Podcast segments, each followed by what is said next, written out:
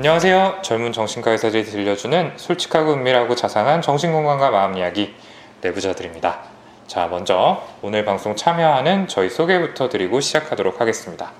네, 안녕하세요. 김지용입니다. 네, 안녕하세요. 정신건강의학과 전문의 허경입니다. 네, 그리고 저는 오동훈입니다. 그리고 오늘 방송은 특별히 게스트 여러분을 모시고 진행을 하게 되었습니다. 바로 김재시 정신건강복지센터 정신건강 사업을 담당하고 계시는 실무자분들이신데요. 각자 소개와 청취자분들을 향한 인사를 부탁드리겠습니다. 네, 안녕하세요. 어, 김제시 정신건강복지센터 소속 팀장 안승이라고 합니다. 반갑습니다. 네, 자사로는 김제시를 만들기 위해 밝은 에너지를 뿜뿜하고 있는 자살예방 사업 담당 윤보람 사회복지사입니다.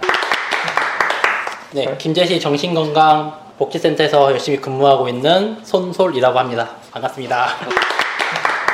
네, 아유, 너무 참 이렇게 바쁜 시간을 쪼개서 함께 해주셔서 감사합니다. 그러게요. 정말 멀리서 와주셔가지고. 그러니까요. 네. 네. 어떻게 운전을 직접 해서 오셨을까요? 정말 멀리서 왔는데요. 네. 어, 오늘 내비게이션이 길을 이상하게 알려줘서 처음 와보는 길로 서울에 어렵게 도착한 것 같습니다. 네, 얼마나 걸리셨어요 혹시? 저희 한 4시간 걸린 것 같습니다. 아, 정말 고생하셨습니다. 너무너무 고생이 많으셨습니다. 네. 어, 저희 내부자들 또 함께 해주셨는데 저희 방송 혹시 이전에 좀 들으셨을까요? 어, 저희 그 전 상급자였던 어, 네. 팀장님께서 이 내부자들을 너무 좋아하셔가지고 어, 회의 때마다 네. 말씀을 해주셔서 한 네. 2년 전부터 저희는 유튜브로 좀 주로 보는 것 같아요. 오. 근데 이게 원래 상급자분이 이렇게 추천하시면은 네. 좀 안 좋은 감정이 들지 않아요? 어, 네. 짐처럼 느껴지고 예, 약간 숙제가 좀 그럴 것 같은데. 도움 되라고 보라고 한 네. 거니까 봐야죠. 처음 소개 멘트처럼 어려운 얘기를 좀 쉽게 풀어주셔서 좀 자주 보는 것 같습니다. 아유, 네. 감사합니다. 또 이렇게 실무를 담당하시는 분들에게서 또 이런 멘트를 들으니까 또 청취자분들의 멘트도 늘 감사했지만 또 새롭게 다가오는 것 같습니다. 예. 그래서 매번 방송을 통해서 저희 정신과 의사들의 관점에서 이야기를 들려드렸었는데 이제 오늘 이렇게 또 실무를 담당하고 계시는 사회복지사 선생님들을 모시고 진행을 하다 보면 좀 더 신선한 이야기를 들을 수 있지 않을까 하는 기대가 됩니다. 그래서 오늘 저희가 궁금증을 해소하기 위해 질문을 몇 가지 준비했죠. 네, 저희가 이제 몇 가지 질문들을 준비했는데 사실 이제 아까 자기 소개해 주실 때부터 좀 궁금한 점들이 이제 생기더라고요. 네. 이제 보통 다른 분들께서 일반적으로 제일 궁금해할 수 있는 저희가 질문들을 드리려고 해요. 이제 사회복지사 사실 사회복지사라고만 해도 보통 이제 어떤 일을 하시는지 잘 모르시는 분들도 많으신데 그 중에서도 이제 기초 정신건강복지센터 여기서는 일하시는 게 좀 어떻게 되시는 건지 그래서 사회복지사는 어떤 직업이고 기초 정신건강복지센터는 어떤 곳이며 그곳에서 어떤 일을 하시는지 네, 네.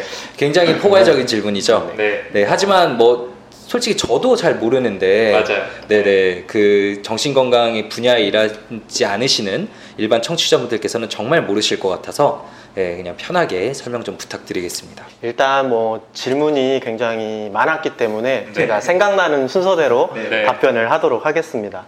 어, 일단 사회복지라는 거는 기본적으로 다양한 욕구를 가진 대상자들에게 최소한의 인간다운 삶을 살기 위해서 서비스를 제공하는 거라고 뭐 학교 다닐 때 교수님이 그렇게 얘기를 해주셨는데요.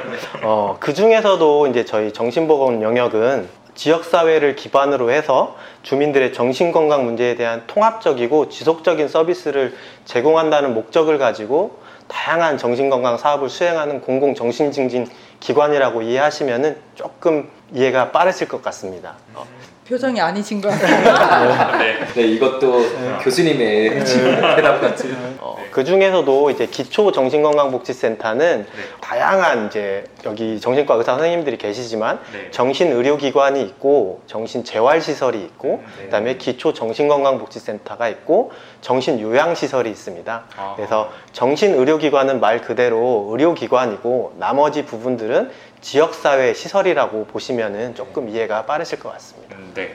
두 분의 실무자 선생님들도 어떤 일을 맡고 계신지가 좀 궁금한데요. 네, 저는 이제 센터에서 어, 정신건강 증진 여러 가지 사업을 하고 싶지만 어, 입사하면서 지금까지 어쩌다 보니 네, 자살 예방 사업을 맡고 있어요. 음, 네. 음, 그래서 김제 시민 전체 대상으로 네. 어, 자살 위기자분들을 대상으로 자살 위험성부터 좀 극복할 수 있도록 여러 가지 다양한 교육 홍보 캠페인 등을 진행하고 있습니다. 아, 네네. 네네. 네. 손솔 선생님께서는 아, 저는 지역사회에 계시는 어, 정신질환자분들, 소위 말해서 뭐 조현병이나 네. 우울증, 조울증 이런 분들을 대상으로 하는 프로그램이랑 뭐 네. 사례 관리, 그다음에 지역사회 분들에게 저희 정신질환에 대해서 인식 개선 캠페인 같은 걸 하는 그런 음. 업무를 맡고 있습니다. 네네. 프로그램은 어떤 것들을 좀 진행을 해주실까요? 어, 프로그램 같은 거는 저희 센터 내에서 뭐 약물 교육이라든가 지역사회에서 잘 지낼 수 있도록 음. 어, 사회생활 이런 것들 교육을 하고 있습니다. 아하. 팀장님께서 뭐 하실 말씀 음, 지금 이제 뭐 두 가지 사업만 얘기를 해서 저희가 이제 전체적인 사업을 얘기를 드리고 이렇게 세부 사업을 얘기를 드렸어야 되는데 네. 기초 정신건강복지센터에서는 크게 네 가지 사업을 진행한다고 보시면 될 것 같아요. 네. 그래서 이쪽 손솔 선생님이 얘기해 주셨던 중증 정신질환자를 관리하는 중증 사업과 음. 어, 윤보람 선생님이 담당하고 있는 김- 전체 지자체의 자살률을 낮추기 위해서 예방 교육이나 프로그램 음. 그리고 상담을 진행하고 있는 자살 예방 사업 그리고 전 시민을 대상으로 정신건강 예방 및 프로그램을 진행하고 있는 정신건강 증진 사업 음. 그리고 만 18세 이하의 아동 청소년들의 정신건강 증진을 위한 아동 청소년 사업 이렇게 크게 네 가지 사업을 아. 진행하고 있다고 어, 말할 수 있을 것 같습니다. 네, 거의 알파고시네. 말씀하실 수 있나. 네. 팀장님인가요? 근데 저는 궁금한 게 기초가 앞에 이제 붙였잖아요. 네. 네. 기초가 붙은 거랑 안 붙은 거랑 어떤 차이가 좀 있는지. 그러니까 센터에는 기초 센터와 광역 센터로 나뉘는데요. 말 그대로 광역시가 있고 뭐 시 단위가 있듯이 음, 전국에는 16개의 광역 센터가 있고요. 아. 기초 센터는 총 239개의 기초 센터가 현재까지 있어서 어, 센터로는 총 합하면 네. 255개의 센터가 현재 있는 상황입니다. 네. 그럼 도 단위에는 이제 광역센터가 있다 이렇게 맞습니다. 이해하면 될까요? 네. 네 네. 네. 그러니까 저는 이제 주로 이제 대학병원에 이제 전공의로 근무할 그렇죠. 때. 저희가 수련 받을 때. 네, 그때 이제 사회사업팀 선생님들, 네, 음. 하고 뭐 이렇게 환자 토의하고 하면서 주로 만났었는데, 네. 그러면 이제 그 방금도 설명을 좀 해주셨지만, 구체적으로 조금 더, 아, 요런 팀에서는 요런 업무를 한다. 한 번 더 좀 설명을 해주실 수가 있을까요? 기초센터 사업팀에서 말씀하시는 네, 건가요? 네, 네. 네네. 중증 정신질환 관리 사업 같은 경우에는 아까 또 말씀드렸다시피 지역사회 내에 있는 어, 정신과적인 진단을 받은 대상자들을 대상으로 사례 관리를 하고 교육을 하고 또 낮 시간 동안 센터로 내소해서 주간 재활 프로그램을 통해서 음. 사회 재활을 어, 도모하고 있습니다. 음. 그리고 자살 예방 사업 같은 경우는 이제 지역사회 생명존중 환경을 조성하기 위해서 어, 학교로 교육도 나가고 직장인들에게 자살 예방 교육도 하고 어, 음. 프로그램도 하고 또 유족 관리도 하고 이런 아, 유족 관리도. 네, 그렇습니다. 어, 그런 프로그램을 진행한다고 생각하시면 되고 네. 정신건강 증진 사업 같은 경우에는 이제 어, 조기 screening 검사를 음. 많이 합니다. 그래서 어, 김제시 같은 경우는 아무래도 노인 인구가 굉장히 높다 보니까 음. 노인 우울 검사를 어, 1년 단위로 음. 어, 전수조사를 하려고 노력하고 있는데요. 음. 거기에서 선별된 어, 대상자들을 대상으로 음. 어, 등록 관리를 한다든지 어, 지속 관리를 지금 진행하고 있습니다. 그리고 아, 마지막으로 네. 아동 청소년 사업 같은 경우에는 어, 아동 청소년에 대해서 서비스를 제공하는 기관이 지역 사회 내에 굉장히 많은데요. 그 중에서 이제 아동 청소년들은 이제 중고등학교에 올라가면 정서행동 평가라는 거를 아, 실시하는데요. 그렇죠. 그 부분에서 자살 문제 항목에 체크가 되는 대상자들을 대상으로 저희가 상담 및 프로그램을 제공하고 있습니다.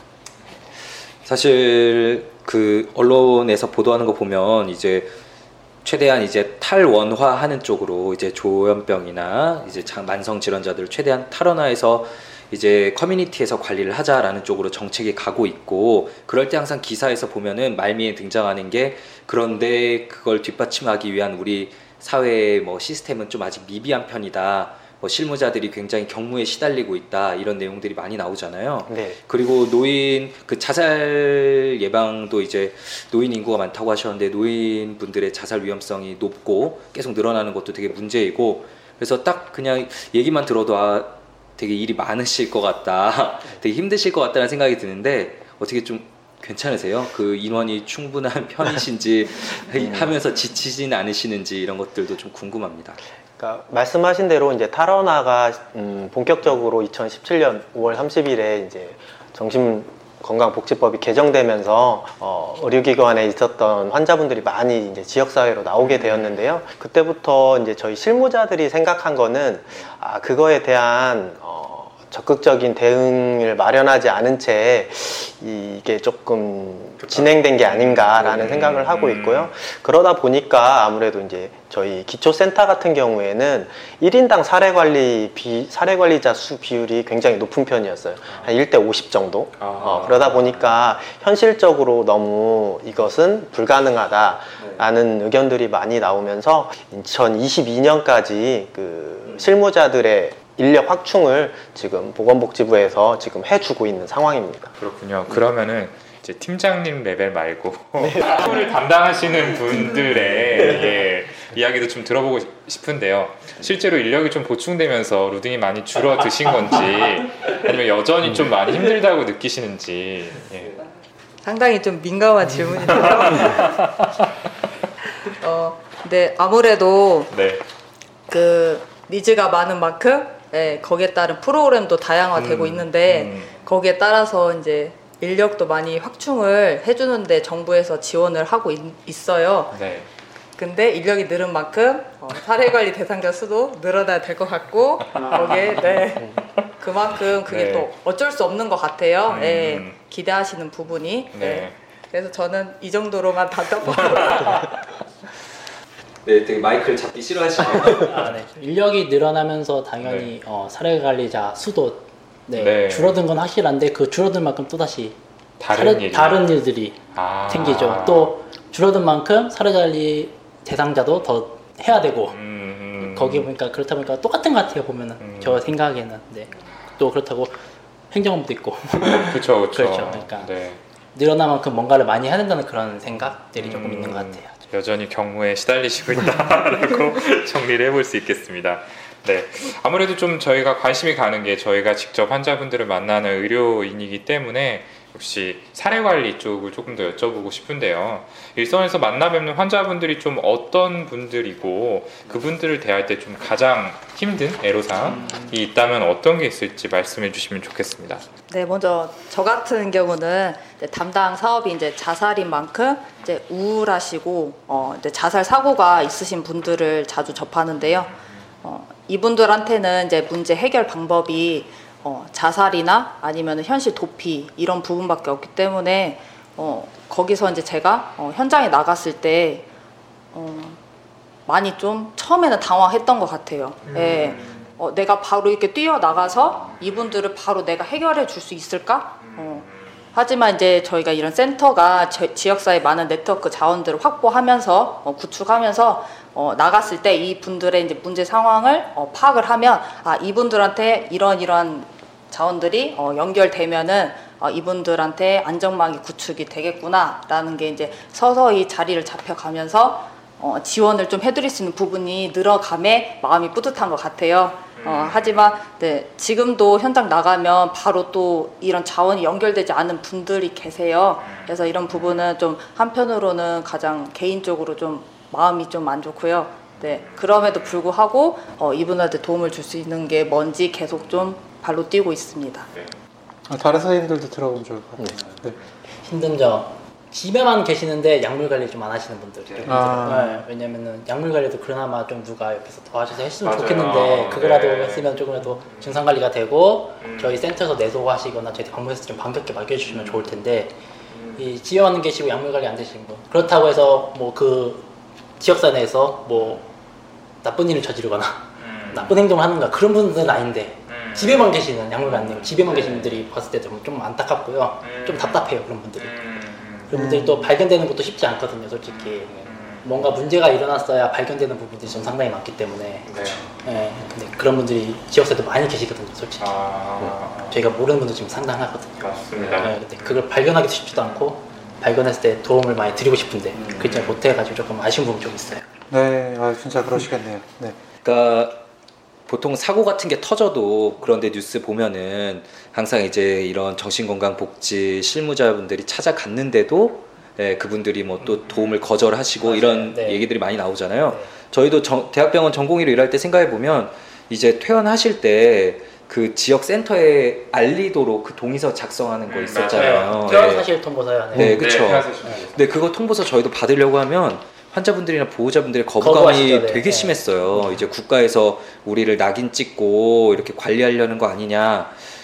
그래서 저도 같이 좀 아 이거 어떻게 받아야 되지 고민했던 그런 기억이 떠오르는데 그 확실히 이제 실무자로서 도와주러 가시면은 거부하시는 분들도 아마 좀 많으실 것 같고 예, 오히려 뭐 좀 화내시거나 네네. 그러신 분들도 분명히 좀 계실 것 같은데 좀 어떻게 대처하시는지 그리고 국가에서 나왔다고 하시면 그래도 좀 예, 받아들여 주시는지 이런 것도 궁금합니다. 음, 뭐 저도 이제 뭐 불과 뭐 1, 2년 전까지는 실무를 했었기 때문에 뭐 이게 저희가 이제 농담 삼아 하는 얘기인데 저희 아무래도 그래도 뭘 드릴 선물 같은 거를 가지고 가면 일단은 조금 호의적인 것 같아요.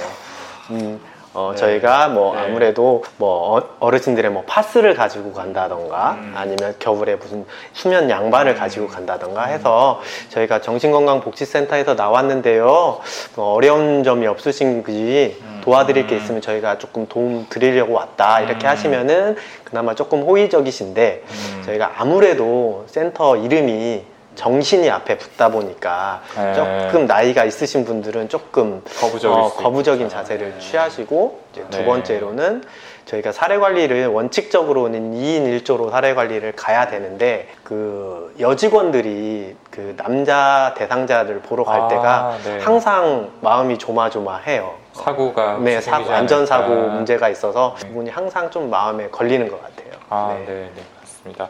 어, 저는 윤보람 쌤한테 한 가지 더 여쭤보고 싶은 게 유족 관리 얘기를 아까 해주셨잖아요. 네. 네, 근데 참 이 어떤 자살 유가족을 대한다는 게 저희가 의사로서도 참 어려운 일들 중 하나인데 겪으시면서 좀 힘든 부분들은 없으셨는지가 궁금합니다.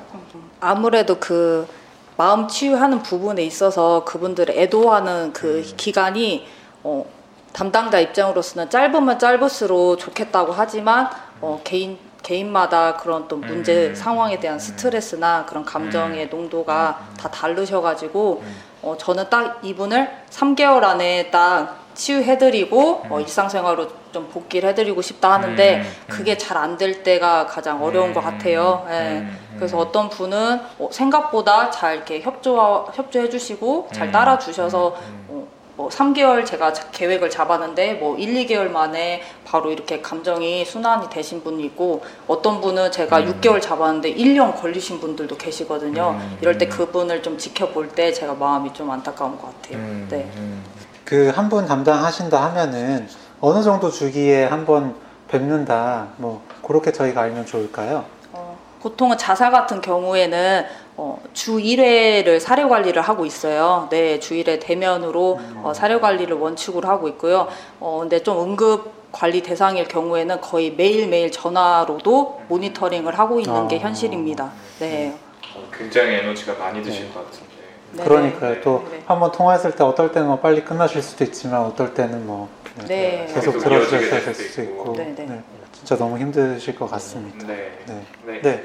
네, 다음으로 그 그러면 이렇게 사회복지사가 되신 이유, 네, 네, 이걸 좀 여쭤봐도 괜찮을까요? 네. 저희도 많이 받는 질문이거든요. 네, 정신과 왜 의사. 사회복지사가 네. 네, 저희도 질문을 드릴 수 아, 있게 됐네요. 네. 어. 어떤 계기로 이 길을 선택하게 되셨는지.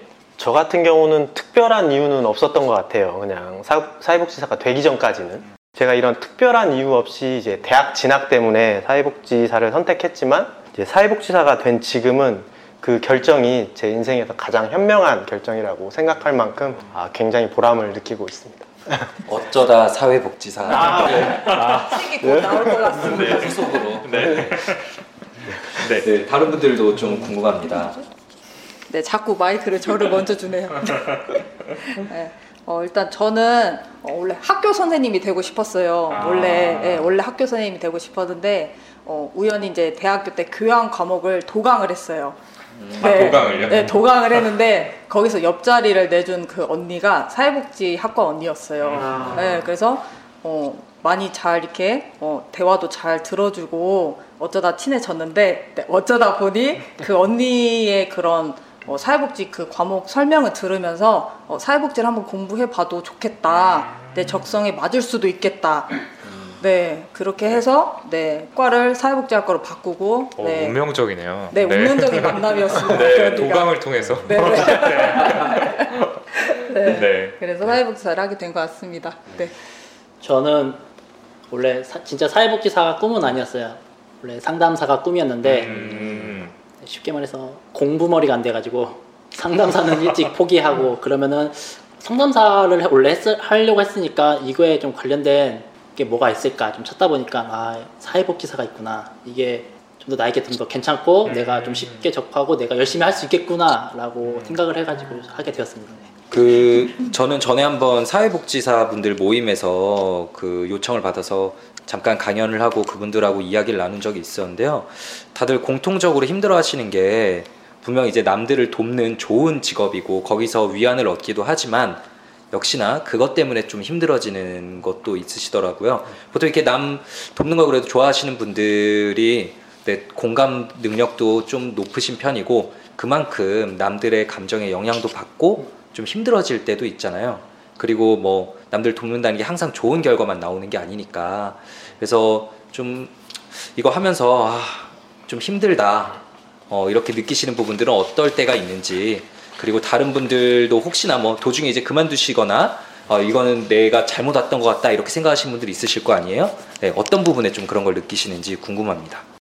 저는 이게 저는 이 정신과 사회복지사 업무를 하는 게 첫 그 업무였는데 잘 계시던 대상자분이 어 갑자기 안 좋아하셨을 때 내가 정말 저분을 위해서 정말 투자를 많이도 하고 음. 많이 공을 들이게 네, 되는 경우가 있죠. 공을 들였죠. 네, 맞아요. 약물 관리도 열심히 하고 네.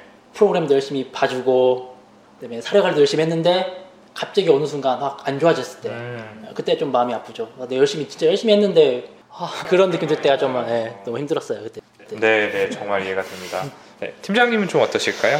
어, 저도 뭐 내용은 비슷한 것 같은데요. 저는 뭐 한 사례를 얘기하자면 저희 센터에 이제 등록돼서 관리되고 있었던 어, 회원 중에 이제 음, 극단적인 생각을 해서 어, 자살로 사망하신 분이 있었는데 그분의 이제 그 남편이 있었어요. 근데 관계가 너무 좋았던 사이다 보니까 어, 저희가 그 남편을 유족으로서 굉장히 고위험군으로 생각을 하고 음. 관리를 열심히 해야 되겠다라고 해서 매일 전화 드리고 저녁에도 저희가 좀 보고 음. 직장에도 찾아가고 이렇게 했었는데 그러던 어느 날 이제 갑자기 저희가 그 와이프분 그 장례 음. 절차에 있어서 저희가 이제 지원할 수 있는 부분을 지- 지원을 하기로 했었는데 그 남편분이 이제 음. 먼저 어 결제를 하고 저희가 이제 후 지급을 하는 상황이었어요. 근데 음. 그날따라 유독 그 저에게 메시지로 그거 언제까지 되냐고 이렇게 물어보셔서 저희가 오늘 바로 해드리겠다고 이렇게 해서 그걸 처리한 적이 있었는데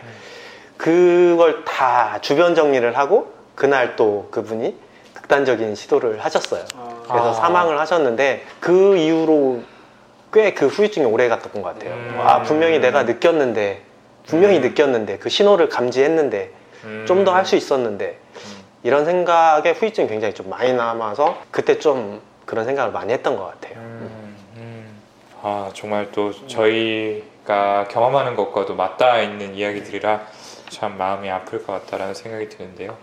좀 어두운 이야기 위주로 흘러간 것 같아서. 자 반대로 이 사회복지사라는 직업을 택하고 일을 하시면서 아 정말 좋다 보람차다. 그리고 또 아까 팀장님 같은 경우에는 인생에서 가장 현명한 선택이었다라고도 하셨으니까 예, 그런 느낌을 받는 순간들이 분명히 있을 거라고 생각을 합니다. 예, 그런 좋은 지점들이나 어떤 좋은 경험들에 대해서도 얘기해 주시면 좋겠습니다. 그 모든 사회복지사가 뭐 같은 마음이지 않을까 싶어요. 뭐 대상자의 삶이 조금이나마 나아지는 과정을 보면 좀 그런 보람을 느끼는데요. 음, 어, 제가 방금 말씀드렸던 그런 좀 슬픈 사례도 있지만 제가 2년 전에 이제 그 사채빚으로 인해서 음, 서울에서 김제로 내려와서 극단적인 시도를 했던 친구가 있었어요. 그 친구 현장에 개입해서 긴 시간 동안 어, 그 대상자의 어려움을 듣고 지지 상담을 통해서 그 친구를 이제 안정화 시킨 후에 서울로 이제 돌려보냈던 케이스가 있었는데 서울로 돌아가서 그 친구에게 메시지가 한 통 왔었어요. 제가 mental이 좀 약해서 그렇지 평상시에는 괜찮아요. 오늘 너무 감사했어요. 음, 이 메시지를 받았을 때 아, 내가 뭔가 생명을 한 명 구한 것 같은 이런 생각이 들면서 굉장히 좀 보람된 생각을 하게 되더라고요. 네. 어느 직업에서 그런 경험을 할 수 있겠습니까, 사실. 네, 생명을 구했다라는 느낌이 드는 거. 네. 어, 네, 저는 그 처음에 초발 대상자분도 있었어요. 그러니까 그때 초발이어가지고 어, 좀 정신적으로 문제가 좀 심각하신 환청 망상이 너무 심하신 분이 있었는데 그분을 도와드러 갔을 때는 막 저에게 욕도 하시고 물건 집기 던지시고 막 때리려 폭력적으로 가셨는데 예, 그때 그리고 그 이후에 저희가 입원도 시켜드리고 다시 오셨을 때 약물 관리도 해드리고 상담되셨을 때 저한테 아 그때 죄송했다 미안하다. 근데 고마웠다. 어, 좀잘 지내려고 한다. 이런 말씀하실 때 아, 가장 기분이 네. 좋죠 네. 네, 언제나. 뭐든지 그냥 저희는 지역사회에 잘 계신 분들이 진짜 좋아요. 그때가 가장 행복해요. 아 우리가 많은 일을 했고 저분에게 많은 도움을 줬구나. 했을 때 네. 네. 이제 학교로 이제 자살 예방 교육을 많이 가요. 그러다 보면은 어, 수업을 하다가 어, 우는 친구들이 있어요. 네. 그럼 우는 친구들이 있으면 아 혹시 이 친구가 어, 지금 자살 좀 위험군 친구인가? 음. 그러니까 쉽게 말하면 지금 좀 집단 따돌림을 받고 있는 아, 친구인가? 있죠. 네, 그 느낌이 들고, 어, 그래서 그, 그런 친구가 발생했을 때, 이제 수업의 어떤 내용이라든가 그 부분을 조금 전환하는 그런 기술을 발휘해요. 계속 울게 놔둘 수는 없어서. 그래서 그 수업이 끝나면 그 친구가 저한테 옵니다. 음. 네, 따로 와서, 어, 선생님 교육 중에, 어, 조금 이런 부분이 저한테 와닿아서 좀 눈물 흐르는데, 어, 선생님 신경 쓰지는 마시고, 어, 저좀좀 도와주세요. 라고 하는데, 그때 아 내가 이 친구한테 도와줄 게 있구나 음. 어그 느낌이 들었을 때 어, 너무 뿌듯하더라고요. 그래서 그때 그 친구가 있었는데 바로 이제 저희가 아까 팀장이 설명한 대로 아동 청소년 사업이 있어요. 네. 그래서 그쪽으로 선생님한테 바로 좀 내용 전달 드리고 그 전에 이제 담임 선생님하고 면담을 해서 추가적으로 그 친구가 좀 잘 생활할 수 있도록 학교 생활을 잘 적응할 수 있도록 그런 걸 했을 때 나중에 들으면 그 친구가 좀 잘 학교 생활하고 있다고 하면 기분이 좋은 것 같아요. 네네. 네, 세 분 다 이렇게 맡았던 분들이 네, 좀 좋은 성과를 보이셨을 때, 그러니까 네. 훌륭한 네, 천상 사회복지사님들이시다라는 생각이 듭니다. 저는 들으면서 오늘 그냥 질문이 하나 생긴 건데요. 네, 팀장님께서는 정신건강사회복지사님이시고요. 다른 두 실무자분께서는 일반 사회복지사분이시잖아요. 네. 그 차이가 뭔지 궁금합니다. 뭐 시험을 통과해야 되는 건지 경력이 쌓이면 되는 건지 업무에는 또 어떤 차이가 있는지 이런 거. 정신건강 전문요원에는 세 가지의 영역이 있는데요. 정신건강 사회복지사가 있고, 정신건강 간호사가 있고, 정신건강 임상심리사가 있습니다. 그 중에서 이제 사회복지사에 대해서만 저희가 말씀을 드리자면, 정신건강 사회복지사가 되기 위해서는 사회복지학과를 졸업하고 하면 2급 자격증이 나오거든요. 2급 자격증을 가지고 1급 시험에 합격을 한 후에, 그러니까 기본적으로 그러니까 사회복지 1급 자격증을 가지고 있어야 됩니다. 네, 1급 자격증을 소지한 후에 어, 수련 기관에서 어, 1년 동안 시간으로는 1000시간 동안 뭐 의사 선생님들이니까 더 잘 아시겠지만 1000시간 동안의 수련을 마친 후에 어, 시험을 통해서 어, 자격증을 취득하게 됩니다. 음, 네. 그래서 그때 뭐 보셨던 정신과 의사 좀 그때 어땠는지 혹은 네. 평소에 지금 일하시면서 네 얼마나 좀 정신과 의사들과 같이 좀 어, 이렇게 컨택할 일이 있으신지 네 사회복지사 선생님들께서 보시는 정신과 의사는 좀 어떤 사람인지 좀 질문이 많은데요. 먼저 이제 일하면서 그 바로 엊그제였는데 새로 이제 회원분이 생겼어요. 네, 그래서 등록 회원분이 생겨서 어 뭐 이제 정신 병원으로 어 이렇게 외래 진료를 이렇게 도와드린 적이 있었는데 그때마다 긴장을 하는 것 같아요. 네, 의사 선생님들 뵙는 거는 뭔가 긴장을 하게 되고 아 그런가요? 예, 예, 예.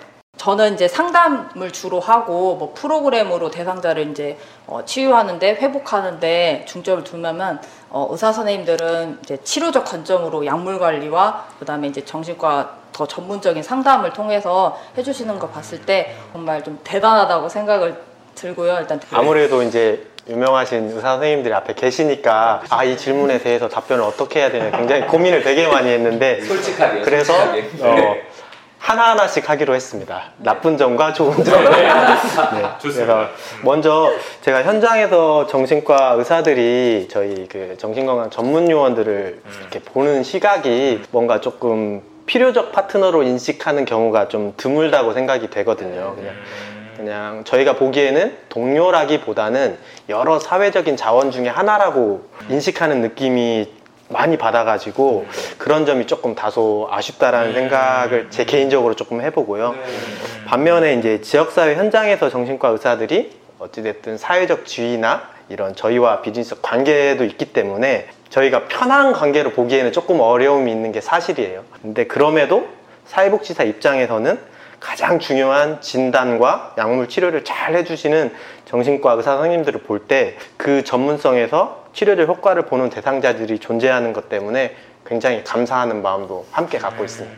그 김제시에서는 선생님들이 의뢰 이렇게 많이 좀 해주시나요?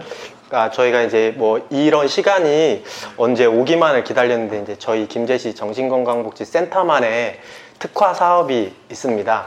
저희가 항상 어디 가서 저희 자랑처럼 하고 다니는데 저희가 이제 2016년부터 24시간 어, 자살 위기자나 자살 시도자 그리고 정신과적인 문제로 인해서 자타 위험성이 높은 현장에 무조건 출동을 합니다. 전라북도 김제시가 네. 안타깝게도 2016년부터 전라북도에서 자살률이 굉장히 제일 높은 도시예요. 아. 그러다 보니까 자살 고유형 분들한테 진짜 필요한 게 뭘까라고 생각을 했을 때 어, 저희의 출퇴근 시간은 09시부터 18시까지인데 저희 생각에 저희 나름의 내부 회의를 거쳤을 때는 18시부터 그 다음날 09시까지가 가장 위험한 시간대인 것 같다.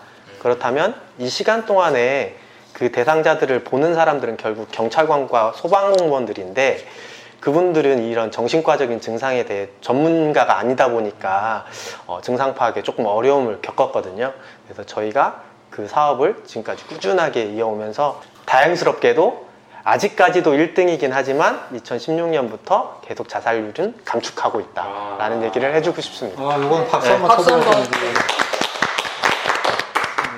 진짜 대단하십니다. 5년째 그렇게 해온다는 게 사실은 정말 지칠 만도 한데 네, 어떻게 계속 하고 계신지 음. 네, 그 원동력이 좀 네, 기존에 있었던 직원들은 이제 뭐 같이 시작한 멤버고요. 신규 직원들은 들어와 보니까 하고 있으니까 들어와 보니 하고 계셨던 쪽이시죠? 아 시작부터 하셨군요. 네. 잠깐 표정이 어두워지게 네, 보여서. 저도 읽었어요. 네, 그래 교대 근무를 하시는 약간 그런 시스템인가요? 네 맞습니다. 전 직원이 교대 근무를 음. 아. 어, 휴일 주말까지 다 하고 있습니다. 그러니까 그날 그날에 당직 근무 선생님이 계시는 걸까요? 그러니까 저희가 네. 22시까지는 사무실 근무를 순환식으로 하고 있고요. 아, 네. 22시부터 09시까지는 이제 저희 센터 공용 핸드폰이 있습니다. 네. 그래서 그 핸드폰을 가지고 퇴근을 해서 아 자다가도 의뢰가 오면 현장에 출동한 네, 아, 진짜 정말 대단하시고요. 네. 아, 저는 이제 그 개인적으로는 그래도 좀 그 의뢰 드리는 경우가 꽤 있어서, 음. 네. 어, 근데 정말 이렇게까지 해주신다면 제 입장에서 너무 감사하고 고맙고 그럴 것 같아요. 네, 네. 많이 많이 의뢰 드리고 싶네요. 18시 전에 해주시면 감사하겠습니다. 네, 아, 충분히 이해합니다. 저희는. 네. 아 근데 정말 중요한 역할이신 것 같기는 해요. 네. 말씀하신 대로 이제 밤 시간대 네. 뭔가 그런 외로움이나 이런 것들을 느끼시면서 좀 위험한 생각으로 흘러가시는 경우들이 정말 많이 계신 것 같거든요. 그런 점들을 생각하면은 정말 중요한 도움을 주고 계신다라는 생각이 들고요. 아무래도 이제 현장에서 제일 많이 뛰시는 분들인 만큼 또 아 이런 것들은 조금 보완이 돼야 될 텐데 라는 생각이 드시는 부분들이 분명히 있으실 것 같아요. 특히 이제 제도적으로 아 이건 좀 한계가 있을 수밖에 없다 이런 시스템 안에서는 네, 충분히 도움을 줄 수 없다라고 느끼시는 부분이 있을 텐데 제도적으로 보완이 되었으면 좋겠다라고 느끼시는 부분은 좀 어떤 게 있으실까요? 제도적으로라고 하기에는 좀 너무 거창하긴 한데요. 저희가 사회복지학과를 다니면 꼭 듣는 말이 있습니다. 사회복지사와 사회복지사가 만나서 결혼을 하면 수급자다. 어, 이런 얘기를 굉장히 음, 네. 그냥 우스갯소리로 많이 네. 하는데요. 아무래도 어, 실무자들 입장에서는 종사자들의 처우 개선 문제가 가장 시급한 문제가 아닐까 네. 생각이 네. 되는데요. 그 중에서도 이제 기초정신건강복지센터로 이제 한정 지어 보자면 어, 저희 센터 기초센터 같은 경우에는 사업비와 인건비가 분리되어 있지 않아요. 그러다 음. 보니까 어, 경력이 많으신 선생님들은 재호봉을 받을 수가 없는 상황이 조금 빈번하게 발생을 하고 아, 그러다 보니 자연스럽게 이중률이 높아지거든요. 음. 그러면 이 높은 이중률은 결국 담당 사례 관리자가 자주 변경되기 때문에 음. 대상자에게 제공되는 서비스의 질이 음. 떨어질 수밖에 없다라고 생각이 되기 때문에 음. 이런 처우 개선 문제는 꼭 제도적으로 조금 개선이 되었으면 음. 좋겠습니다. 네, 맞습니다. 말하자면 열정페이로 일을 하고 계신 거잖아요. 네, 네. 아유, 정말 고생이 너무 많으시고, 저도 중요한 일을 하시는 만큼 그에 맞는 대우는 꼭 이루어졌으면 하는 바람이 있습니다. 네. 자, 저희 내부자들 방송을 듣는 청취자분들 중에서도 이 사회복지사의 길을 걷고 계시거나 또는 이제 사회복지 직렬을 지망하시는 분들이 많이 계시거든요. 실제로 저희가 메일도 꽤 많이 받습니다. 예, 이분들에게 현장에서 일을 하시는 분들로서 한 말씀씩 좀 해주신다면 어떤 말씀을 해주실 수 있을까요? 미래의 꿈나무들에게 한마디씩. 네. 저는 뭐 딱 두 마디를 해드리고 싶어요. 진짜로 하실 거예요? 다시 한번 생각하세요. 아, 현명한 선택이셨다고 분명히 아니 농담이고요. 네. 어, 제가 학교를 열심히 다니진 않았지만 교수님께서 항상 사회복지사는 만능 엔터테이너가 되어야 한다 이런 얘기를 많이 하셨거든요. 항상 많은 경험과 많은 사람과 교류를 통해서 자신의 역량을 키운다면 어, 사회복지 현장에서 꼭 좋은 사회복지사가 될 수 있을 거라고 생각합니다. 어, 저는 이제, 이제 세상이 지금 너무나도 많이 변화가, 변해가고 있잖아요. 네, 그런 부분에 있어서 제일 내가 뭘 하고 싶은 걸 결정할 때는 마음가짐은 변하지 않아야 된다고 생각을 합니다. 이 사회복지사 직업을 좀 쉽게 생각하지 않으셨으면 좋겠어요. 왜냐면은 사회복지사 이것만 해도 좀 쉽게 자격증을 취득할 수 있거든요. 그러니까 그게 너무 자, 자격증을 쉽게 취득할 수 있으니까 많은 분들이 쉽게 생각하시는데 이제 쉽게 생각하시지 않고 또 전 세대의 사회복지사 업무가 많아요. 그렇기 때문에 공부도 많이 하셔야 되고 네, 쉽게 생각하지 않으셔야 되고 공부도 많이 하셔야 되고 자기가 정말 어느 분야에서 최고가 되고 싶은지 한 번쯤 다시 한번 생각해보고 도전을 했으면 좋겠어요 사회복지사를. 네. 네, 오늘 어느덧 마무리할 때가 됐는데 저희 이제 참가한 사람들 다 사실 그러니까 뭐라고 할까 요즘 뭐 임상 심리사나 아니면 다른 뭐 상담 심리사나 이제 다른 분들을 만나 뵈면 저희가 같은 정신 건강 분야라는 이 안에 있으면서도 서로 간의 직역에 대해서 참 모르는 게 음, 많구나라는 맞아요. 거를 네. 느낄 때가 많았는데요. 오늘도 역시 그런 부분을 진짜 많이 느꼈습니다. 저희랑 분명히 같은 파트너인데 서로 간에 모르는 게 진짜 많았구나. 어, 그리고 지금이라도 이렇게 알 수 있어서 다행이다라는 생각이 들었는데요. 예, 각자 소감 한마디씩 하고 예, 좀 마무리를 해보죠.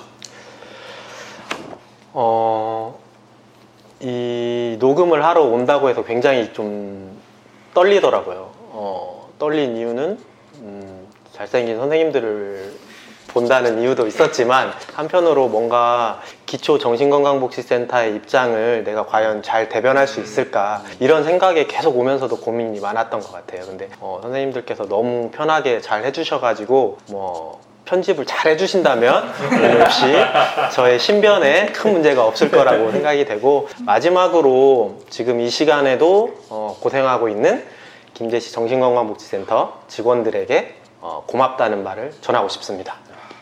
멋지십니다. 이 시간에 응급 대기를 하고 있는 직원들. 네, 지금이 네, 지금 거의 밤 11시 다 돼가고 있거든요. 어, 네. 그러니까요. 그러니까 지금 시간에 응급 대기를 하고 계시다니까. 네. 부디 오늘 밤에는 네. 어떠한 콜도 없기를. 네. 네, 모두를 위해. 많이 설렜던 것 같아요. 녹음한다고 해서 어, 팟캐스트라는 그 메리트가 또 생소하기도 하고 궁금했거든요. 그래서 녹음 촬영하러 서울까지 오는데 계속 좀 떨렸고 막상 또 뵈니까 잘생기셔서 좋았고요. 네, 사진하고 똑같으신 것 같습니다. 네, 그래서 저는 오늘 이 녹음을 했고 또 다음에 또 기회가 있으면 또 해보고 싶다는 생각이 또 들었던 것 같아요. 그래서 오늘은 처음이 좀 어렵지만 네 고민했지만 다음에 또 어, 기회가 있으면은 좋을 것 같습니다. 정말 좋았고 감사하다는 말씀 드립니다. 초대해 주셔서. 네. 어, 저는, 그러니까 요즘 되게 사회 트렌드가 어쨌든 정신 건강, 마음 건강이고, 그래서 저희도 되게 신기한 게 요즘 막 드라마나 뭐 이런 소재로 계속 정신과 의사들이 막 등장을 하잖아요. 근데 저는 한편으로 드는 생각이 이제 그런 되게 정신 건강이 중요해지면서 그 스포트라이트를 정신과 의사들만 너무 받는 것 같다라는 생각이 들어요. 사실은 보이지 않는 곳에서 훨씬 더 이렇게 밤까지 고생하시면서 일하시는 분들이 많으신데요. 그래서 사회 전체적으로도 뭐 저희 목소리가 얼마나 널리 퍼지겠냐만 많은 분들께서 이 사회복지사 분들께서 얼마나 수고하시는지 얼마나 중요한 일을 하시는지 조금 더 깨닫고 어, 이분들께 스포트라이트도 가고 그래서 제도적으로 그 힘들어하시는 부분도 좀 보완될 수 있으면 좋겠다라는 생각이 듭니다. 네, 저도 김재훈 선생님의 의견에 동의를 하고요. 저는 아까 팀장님이 말씀해주신 내용 중에서 이제 정신과 의사들이 사회복지사를 보는 시선이 어떤 동료보다는 좀 치료의 한 가지 자원으로 본다라는 말씀이 사실 많이 와 닿았고, 어, 저도 좀 그런 식으로 보고 있었던 거는 아닌가라는 좀 생각을 해 보면서 반성도 하게 되었습니다. 근데 뭐 말씀을 들을수록 뭐 이미 알고 있었던 부분들도 있고 새롭게 알게 된 부분도 있지만 저희 못지않게 정신 건강을 위해서 노력 많이 하시고 또 전문성을 갖추신 분들이라는 생각이 들어요. 그래서 김정 쌤이 얘기한 것처럼 또 그리고 아까 얘기해 주신 것처럼 사회에서 사회복지사 선생님들이 하시는 일에 대해서 좀 더 많이 관심을 갖고 또 처우도 조금 더 좋은 방향으로 개선이 되었으면 좋겠습니다. 다 너무 좋은 말씀 해주셔서 더 드릴 말씀이 없네요. 네. 네, 뭐 반복적으로 얘기를 하지만 힘든 일 하신 만큼 저는 네, 그만큼 충분한 보상이 있었으면 좋겠습니다. 네, 특히 경력 네, 오래 하신 분들께는 그만큼 더 네, 보상이 잘 이루어졌으면 좋겠다 라는 네, 생각 들고 네, 그 일하시는 분들께 좀 당부 말씀 예, 전해졌으면 좋겠네요. 네. 네, 좋습니다. 아예 오늘 방송은 김제시 기초정신건강복지센터 소속 실무자 여러분과 함께했습니다. 다시 한번 먼 길 오셔서 귀한 시간 함께해 주셔서 감사하다는 말씀을 드리고요. 확실히 저희 정신과 의사들끼리 무미건조한 이야기를 나눴을 때보다 좀 더 풍성한 이야기 들을 수 있어서 재밌었던 시간이었던 것 같습니다. 초대해 주셔서 감사합니다. 감사합니다. 네. 네, 그럼 저희는 다음 시간에 좀 더 다양하고 흥미로운 콘텐츠 들려드릴 수 있도록 열심히 준비해서 다시 찾아뵙도록 하겠습니다. 감사합니다. 감사합니다. 감사합니다.